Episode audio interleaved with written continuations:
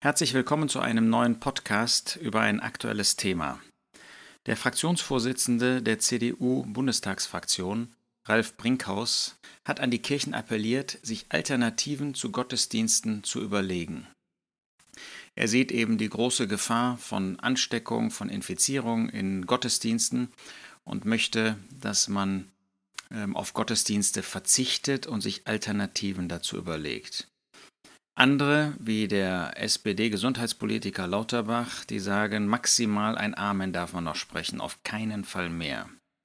Und man muss auch sagen, dass in den Kirchen das ähm, genauso mitgesehen wird, genauso mitgemacht wird. Ähm, sie sprechen dann davon, wie der ähm, EKD, Ratsvorsitzende, also der Ratsvorsitzende der Evangelischen Kirche Deutschlands, Heinrich Bedford Strom, der mahnt, wenn ein Risiko besteht, dass aus gottesdienstlichen Versammlungen Leben gefährdet wird, dann bin ich der allererste, der sagt, lasst uns das nicht machen. Dann müsste man für Gottesdienste, er spricht natürlich jetzt im Besonderen von Weihnachtsgottesdiensten, alternativen digitale Lösungen finden. Nebenbei bemerkt äh, sage ich an diesem Zusammenhang nur, äh, ich habe kürzlich noch einmal gehört, dass der Median, das ist also ein gewichteter Mittelwert, ein Mittelwert, ähm, wenn man die betroffenen Zahlen ordnet, dem Alter nach, der Median der Todesopfer an oder mit Covid-19, der liegt bei 83 Jahren. Wie auch immer, gibt es Alternativen zum Gottesdienst, wie der CDU-Fraktionsvorsitzende uns sozusagen ans Herz legt? Und die Frage müssen wir selber für uns beantworten. Die muss jeder an seinem Ort beantworten. Was sind meine Gedanken dazu? Kann es eine Alternative dazu geben, im Namen des Herrn Jesus zusammenzukommen? Kann es eine Alternative dazu geben, dass der Herr Jesus in der Mitte ist? Der Herr Jesus hat in Matthäus 18 zugesagt, denjenigen, die sich nach seinem Wort richten. Denn wo zwei oder drei versammelt sind in meinem Namen, da bin ich in ihrer Mitte. Das finden wir nur im Blick auf ein solches Zusammenkommen als Versammlung, als Gemeinde. Natürlich gilt jedem von uns, was der Herr Jesus in Matthäus 28, Vers 20 gesagt hat, und siehe, ich bin bei euch alle Tage bis zur Vollendung des Zeitalters. Er lässt uns nicht allein, er lässt uns nicht im Stich, er steht uns zur Seite, das darf jeder auch für sich in Anspruch nehmen. Es gibt manche, die sind krank, die können nicht die Zusammenkünfte besuchen. Es gibt manche, die sind alt, die sind nicht mehr in der Lage, die Zusammenkünfte zu besuchen. Es gibt manche, ähm, die sind vielleicht im Gefängnis, die können die Zusammenkünfte nicht besuchen, wie das bei Johannes auf Patmos war. Ähm, werden sie dadurch verkürzt? Ja und nein. Natürlich erleben sie nicht die persönliche Gegenwart des Herrn. Die kann man äh, ja auch nicht irgendwie digital nachholen oder, oder sich ähm, irgendwie daran beteiligen ähm, unabhängig jetzt davon, ähm, wie man jemanden zuschaltet äh, oder nicht. Aber diese Gegenwart des Herrn, diese persönliche Gegenwart, die gibt es nur, wenn man zusammengekommen ist. Und wenn man das nicht kann, durch Krankheit und so weiter, äh, dann wird der Herr einen segnen. Das hat er bei Johannes getan, das hat er bei denen getan, die in Gefängnissen waren. Auf einmal haben sie andere Gläubige dort gefunden und haben auch Segen miteinander erleben dürfen. Aber man kann nur diese besondere Segnung der persönlichen Gegenwart, nicht nur der geistlichen Gegenwart, der persönlichen Gegenwart des Herrn Jesus, nur in diesem Zusammenkommen als Versammlung im Namen des Herrn erleben. Äh, persönlich heißt, dass er leibhaftig natürlich nicht da ist, weil wir den Herrn Jesus nicht sehen, aber er ist ganz persönlich da, hat das zugesagt. Und diesen Hinweis auf den Herrn Jesus in der Mitte finden wir nur hier in Matthäus 18, Vers 20. Wir finden ähnlich, dass der Apostel Paulus, da geht es um diese traurige Sache des Ausschlusses, davon ausgeht, 1. Korinther 5, Vers 4, wenn ihr und mein Geist mit der Kraft unseres Herrn Jesus versammelt seid. Oder später in 1. Korinther 11 heißt es in Vers 18, wenn ihr als Versammlung zusammenkommt.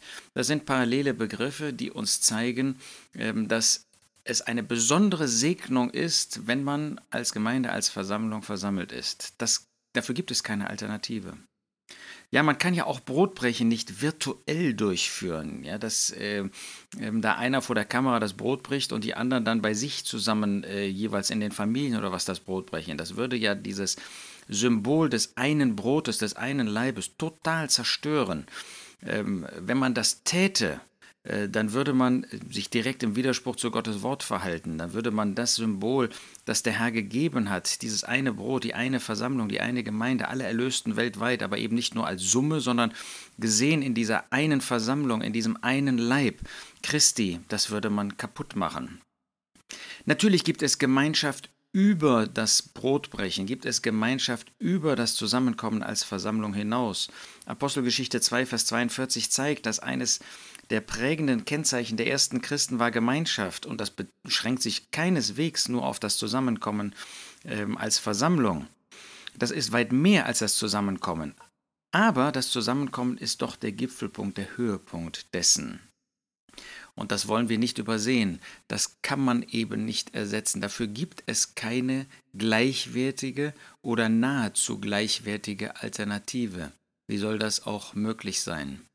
Mich erinnert diese Frage auch an das, was der Herr Jesus äh, in Verbindung mit der Salbung seiner Füße und seines Hauptes kurz vor dem Kreuz gesagt hat, ähm, als die Jünger und besonders Judas Iskariot äh, intervenierten und sagten, ach, das ganze Geld hätte man doch besser den Armen geben sollen. Und da sagte Herr Jesus, die Armen habt ihr alle Zeit bei euch, mich aber habt ihr nicht alle Zeit. Matthäus 26, Vers 11.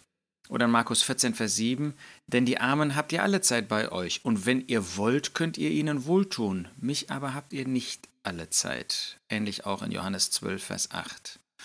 Das heißt, wir können viele Arten der Gemeinschaft ähm, auch des Miteinanderverbindens, auch digital natürlich, ist ja nichts dagegen zu sagen, äh, können wir ähm, ausüben, wann immer wir wollen. Aber die Gegenwart des Herrn, die gibt es nur, wenn man auch physisch, körperlich zusammenkommt. Dafür gibt es keine Alternative.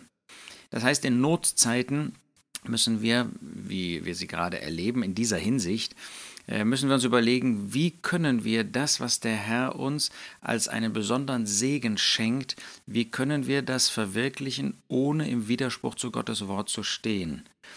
Aber eine Alternative dafür zu suchen, würde bedeuten, den Boden der Schrift zu verlassen. Ich meine jetzt nur, was diesen Punkt des Zusammenkommens als Versammlung betrifft.